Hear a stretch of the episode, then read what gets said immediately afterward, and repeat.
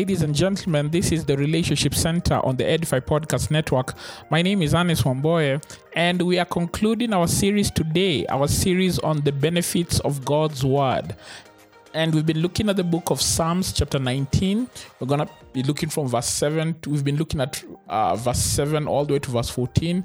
And the book of Psalms, chapter 19, uh, gives us the various benefits of the Word of God. Under the first podcast, please go check it out. We said that it says, The law of the Lord is perfect, refreshing the soul. And here, God's Word is presented as a perfect law that refreshes the soul. And then, um, uh, we were told the statutes of the Lord are trustworthy, and we looked at that in the second podcast. How the statutes of the Lord that are trustworthy make wise the simple. And then in the third podcast, we looked at the precepts of the Lord that are right, and that the result is that they bring joy to our heart. And then we looked at the next one in the fourth podcast that says the commands of the Lord are radiant, giving light to the eyes. And then last week in episode 5, we looked at the fear of the Lord is pure, enduring forever. So this these um these truths uh, are telling us about the benefits of God's word, and we are seeing that uh, our souls are refreshed. We move from simplicity to wisdom. We get joy in our hearts. We get light in our eyes, understanding. You know, we get content that is eternal, enduring forever. And today we're going to look at the final part that says, "The decrees of the Lord are righteous, and all of them, the decrees of the Lord rather are firm, and all of them are righteous. So I'm going to read the rest of the text from Psalm 19. It goes on in verse 10 to say, They are more precious than gold, than much pure gold. They are sweeter than honey, than honey from the comb. By them your servant is warned, and in keeping them there is great reward. And then it says, Who can discern his own errors? Forgive my hidden faults. Keep your servant also from willful sins, that they may not rule over me.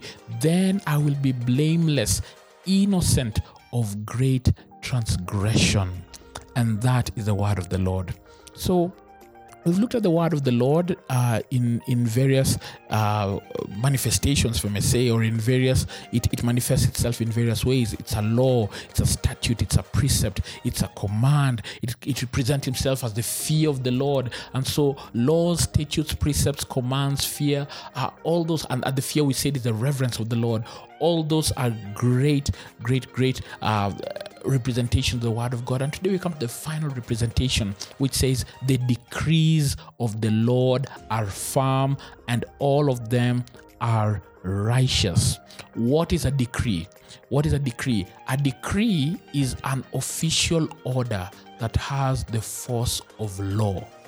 The decrees, the decrees of the Lord are firm. What are these? The official orders of the Lord are firm the orders of the Lord that have got the force of law. This from the Lord, these decrees, these official orders of the Lord, what are they? They are firm. And all of them are righteous. Now, decrees are often passed by uh, legislative bodies or by people in authority or by kings presidents you know uh, people who've got legal mandate they pass decrees and many times decrees are known to be permanent. And if you read the Bible, there are certain kings who passed decrees, and these decrees were firm, and these were decrees by human beings. There was a decree known as the law of the Mede and the Persians. And if you read the book of Esther, we are told that the Medes and the Persians had this irrevocable law that once the king made a decree, it was permanent. It could not be undone even by the king himself. And that's why when the king made a decree that the people of Israel ought to be killed, he did not, he could not retract it. He could not retract it. So, what he had to do is that he had to issue another decree for the Israelites to protect themselves against their enemies. So you see that kind of decree is firm. You also realize when King Darius in the book of Daniel uh, had made a decree, uh, the, the, the, satraps approached him and they told him, Hey, O king, would you live forever? And so they pandered at his ego and they compelled him to pass a decree that required anyone who did not uh, uh, worship him, anyone who did not uh, turn to him, uh, or who, who worshipped other gods, you know, to be to, to, to, to be punished, to be banished. And in doing so, they put Daniel in a trap in a trap, and Daniel worshipped the one true God. And now King Darius had made this decree, he could not reverse it. That decree was firm. And what happened? Daniel was thrown in the in the den of lions. And when he was thrown in the den of lions, the king could only hope that the God of Daniel was indeed the one true God and would save him, save him from danger. And that's exactly what happened. The God of Daniel protected Daniel from the mouths of the lions. And so the decrees of the king were firm, but they could not be reversed. Now, I want you to think just how serious earthly decrees are, how serious they are when they've been passed and they cannot be amended. They do not have constitutions that can amend laws. Those decrees were once and for all. And some of those decrees were absurd. Now, the Bible tells us that we've got a king who is more than human. We've got a heavenly king. We've got a king of heaven. We've got a king of righteousness. We've got the maker of heaven and earth. He's a king. And guess what? He speaks. And when he speaks, those words that he speaks are decrees. And those words, the Bible says, the decrees of the Lord are firm. They are firm. The decrees of the Lord cannot be shifted. The decrees of the Lord cannot be changed. They are firm. You know, the Bible emphasizes this nature concerning God's word that once God says something, it is firm, it cannot be shaken. The Bible says in Luke chapter 21, 21 verse 33, and also in Matthew 24 verse 35, Jesus said, Heaven and earth will pass away, but my words will remain. And in another part, he says, uh, Not a single tittle of the law will pass away, but heaven and earth will pass away. A tittle is, is, is a jot, you know, it could be a comma, an apostrophe. That simple stroke, that simple stroke that comes out from God's word, when God speaks and He takes a pause, that pause has got eternal value. That pause is a holy pause. And it's got weight, it's got power, and it is firm. When the Lord says, This is the word of the Lord, it is firm, it is unchanging changeable. It is sure, more sure than the laws of the Mede and the Persians, more sure than the decrees of governments, more sure than the decrees of monarchies. It is firm.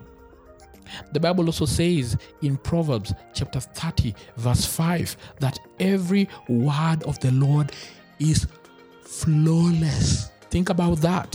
The word of the Lord is flawless and which speaks into the second part of Psalm 19, uh, verse 8b. It says, The decrees of the Lord are firm, and all of them are righteous. So not only are they firm, but they are good.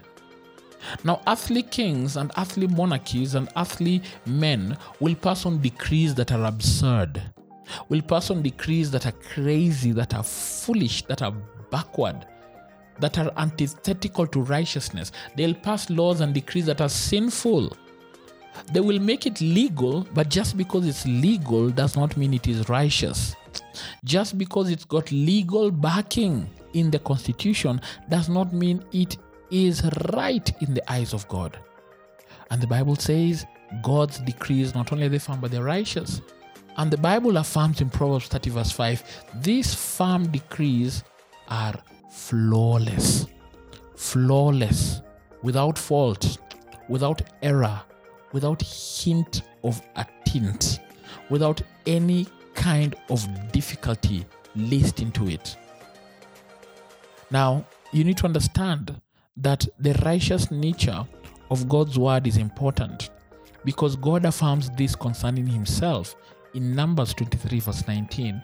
It says, God is not a man that he should lie. nor is he a son of man that he should change his mind. Does he speak and then not act? Does he promise and not fulfill? God fulfills his word. God speaks and God acts. What are you saying? That God's word is not only firm, but it is trustworthy, it is righteous. You have got the comfort that you don't have a tyrant seated on the throne of heaven. You've got the comfort that you don't have a dictator seated on the throne of heaven, that you don't have a Hitleresque or a Stalinesque type of leader that is seated on the throne of heaven. You've got a righteous king. Righteous. One who will fight for the cause of the needy, one who will fight for the cause of those who are oppressed, one who is a God of justice. This is our king, and his decrees are firm. Not only are they firm, they are righteous. This is what the Bible says also concerning the Word of God. In Psalm 138, verse 2, the Bible says, You, O Lord, have exalted your Word above all your name. You, Lord, you, sorry, you have exalted your Word above all your name. The Bible is saying that, excuse me, God has taken the word of God, He's taken His word, and He has put it above His name. Now, the name of God, the name of God is a, a holy name. God's name is pure. God's name is righteous. God's name is certain. God's name is without error. And yet the Bible is telling us that God has placed His word above His name. So who is He? He's Jehovah Elohim, He's the eternal creator. God's word is more sure than Him being the creator, if I could use that example loosely. God's word is as certain as He is the creator. Perhaps that's more accurate. Who is He? He's Adonai, He's a sovereign God. That means that God's word is also sovereign. That God's word cannot just be easily manipulated. He is Elyon, the God Most High. That means God's name, God's word is also high. God's word is lofty. He is Jehovah Elohim. He is the everlasting God. That also means that God's word is everlasting. He is El Shaddai. He is the all sufficient God of power. That means that God's word is full of power. His word is not empty rhetoric. His word is not just another historical document. No. His words have power because he's El Shaddai and he has exalted his word above his name. He's Jireh, he's the provider. That means his word provides for us. His word, that word can be a source of provision, a source of provision of comfort, of rebuke, of encouragement, of, of, of, of, of, of righteous rebuke. His word can provide for us all that we need. All our spiritual needs are found in the word of God. Did you hear that? All our spiritual needs are found in the word of the Lord. He has exalted his word above his name. He is Jehovah, he's Jehovah Nissi. He's the Lord, our banner. What does that mean? That means that a banner, a banner flies above the sky. A banner, um, a banner is a symbol. A banner is an emblem that that that that speaks of your identity. Guess what? God has exalted his word above his name. That means God's word is his banner. God's word is the one that identifies who God is. If you want to know who God is, look at the scriptures.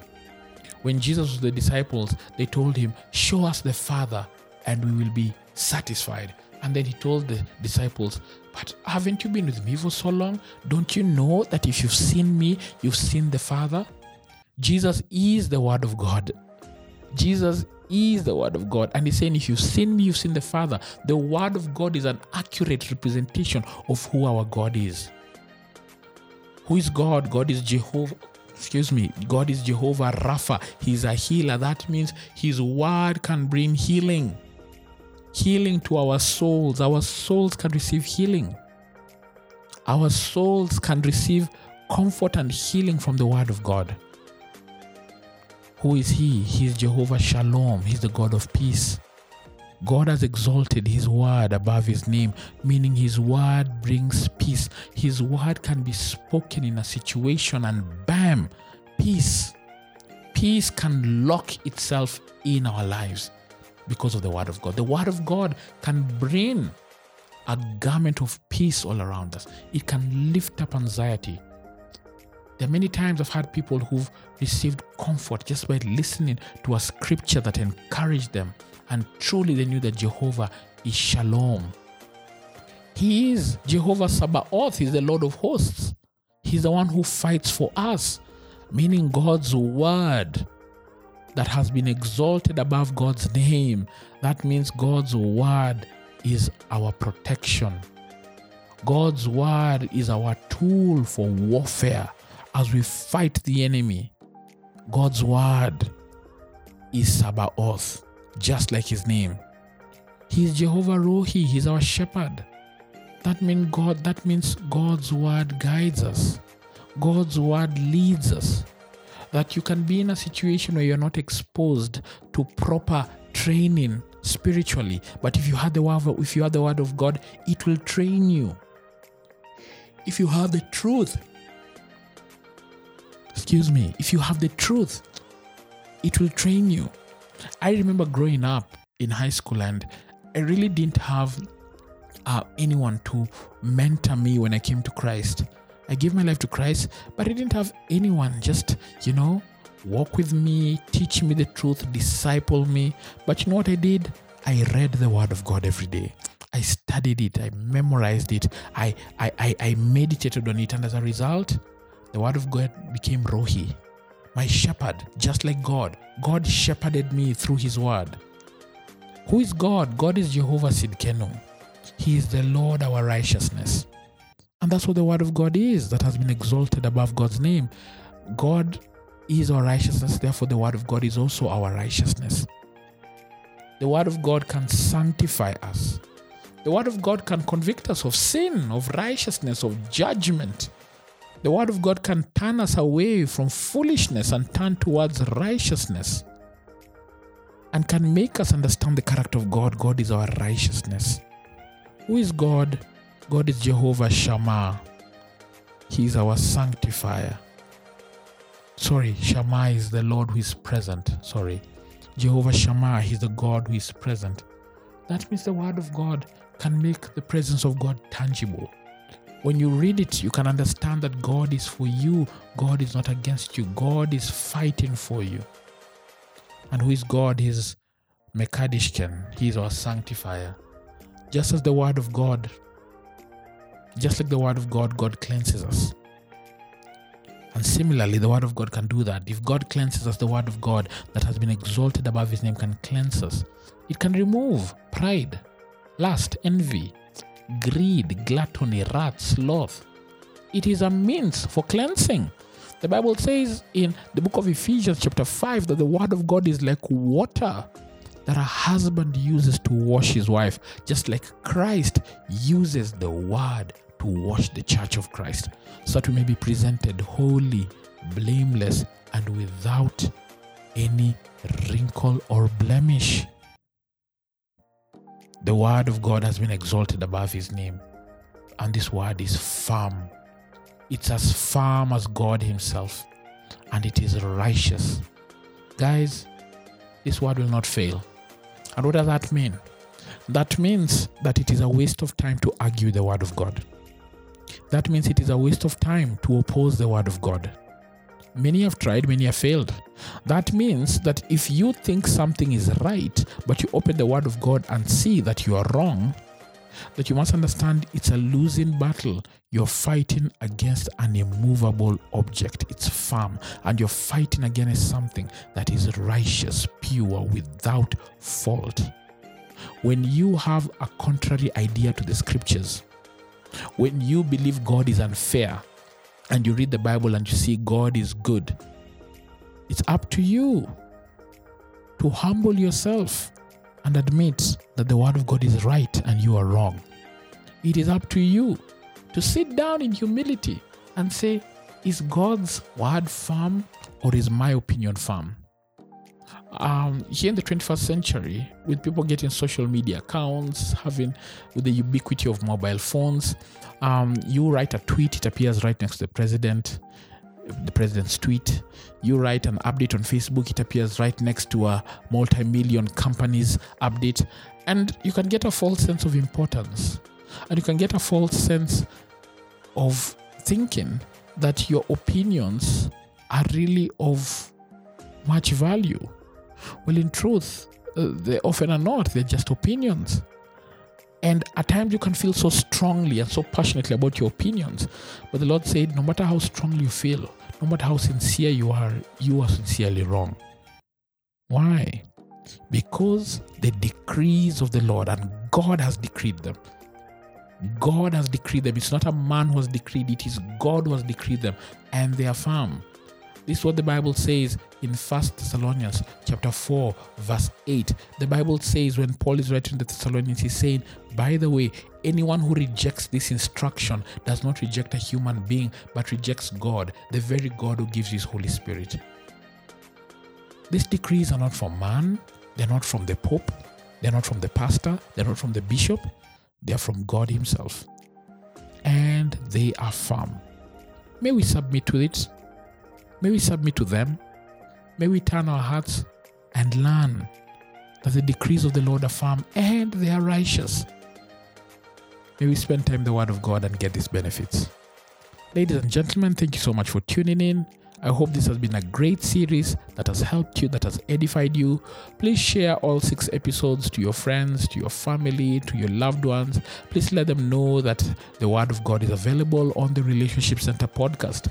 And for more great podcasts that will build your faith and inspire you, please head over to www.edifi.app, that is edifi.app, or you could search for the Edify app in the App Store or in the Google Play Store. My name is Ernest Wamboye, and we'll see you next time.